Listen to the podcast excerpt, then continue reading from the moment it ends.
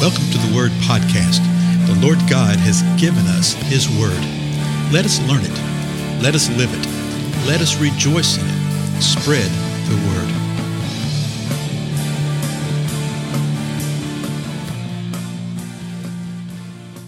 Blessings, everyone. This is Dale. Thank you for joining with me.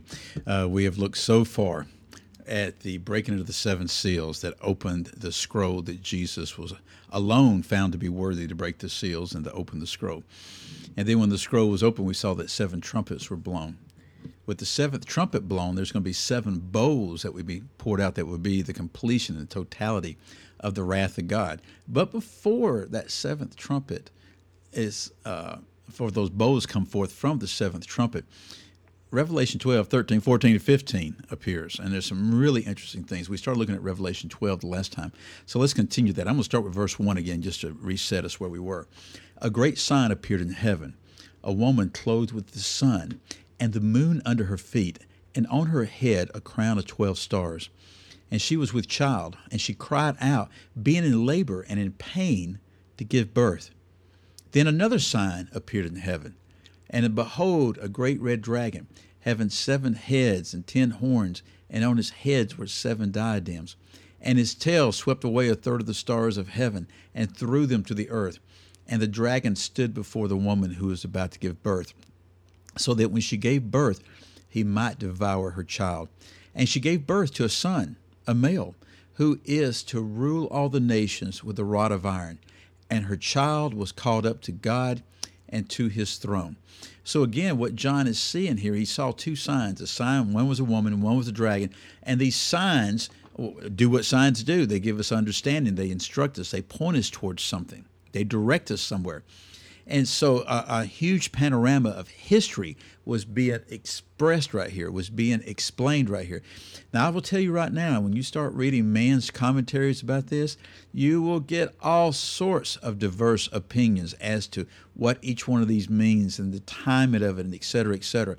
For the most part, uh, uh, you'll be amazed at how many of them are in error. And the error usually arises because they're trying to force what the truth is within this passage into an interpretation of some other arena of Scripture. Okay? If you get one thing wrong in Scripture, particularly in eschatology, it starts forcing you to try to shoehorn everything else in a particular kind of way, and it just won't work. The best thing to do is just to read it and what does it say at the common sense level, okay? And so we know that the one who's going to be ruling the nations with a rod of iron, and if you cross reference all the scriptures related to this, you know it's the Lord Jesus. He's a child who was caught up to heaven. Now, watch what happens in verse 6. Then the woman fled into the wilderness where she had a place prepared by God. So he's seeing these signs, okay? And what he does, he sees a sign and he says, okay, this sign, she gave birth to this child, and he describes what the child's going to do. But then he goes back to the woman right there and picks up the storyline. You see that a lot in Scripture. It'll extrapolate out the balance of the story related to that one character, like the child is going to rule and reign forever. But then it comes back and picks up the child and the dragon. The dragon tried to kill the, the child, tried to kill the woman. Verse 6 Then the woman fled into the wilderness, where she had a place prepared by God, so that there she would be nourished for 1,260 days. Oh my. Yeah, you've heard that before three, four episodes back, uh, we encountered that. And these timing things we encounter all through the scripture 1,260 days. Time times and a half times, what it says in Daniel. Three and a half years, 42 months. Those are all the same length of time, which is 1,260 days, three and a half years. And every one of those passages refer to the last three and a half year period of the 70th week of Daniel the last half of the seven year time period that is yet remaining for what God spoke of in Daniel chapter 9. So this woman flees to the wilderness, and we saw that the woman is Israel. Remember in Matthew 24, Jesus says, When you see the abomination of desolation, it's Matthew 24, 15. When you see the abomination of desolation is spoken of by the prophet Daniel, then let he who is in Judah flee to the mountains. Don't waste time. If you're in your field, go to the mountain. If you're on the rooftop of the house, take off. Don't even stop to pick up your coat. Okay? He says, Get out of here. The Lord's going to have a place prepared for those who will flee, and they're going to prepare for 1,260 days.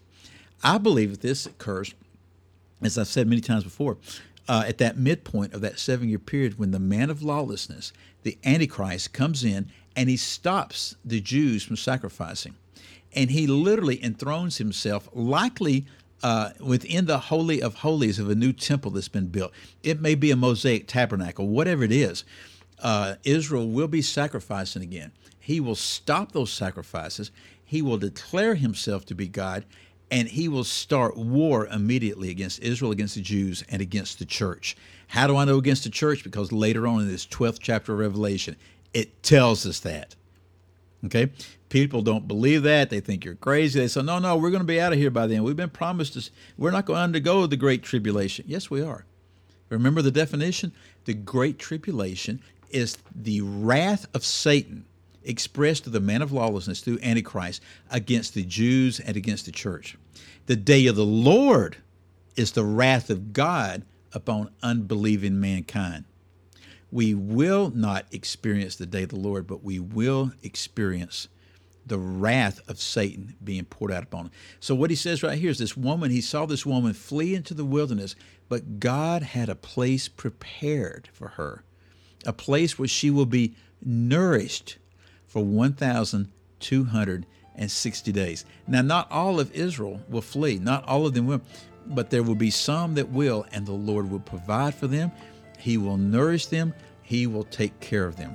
I'll tell you what, I was going to the next verse, but it starts another scene, uh, not another scene, but another part of what he sees right here in the 12th chapter.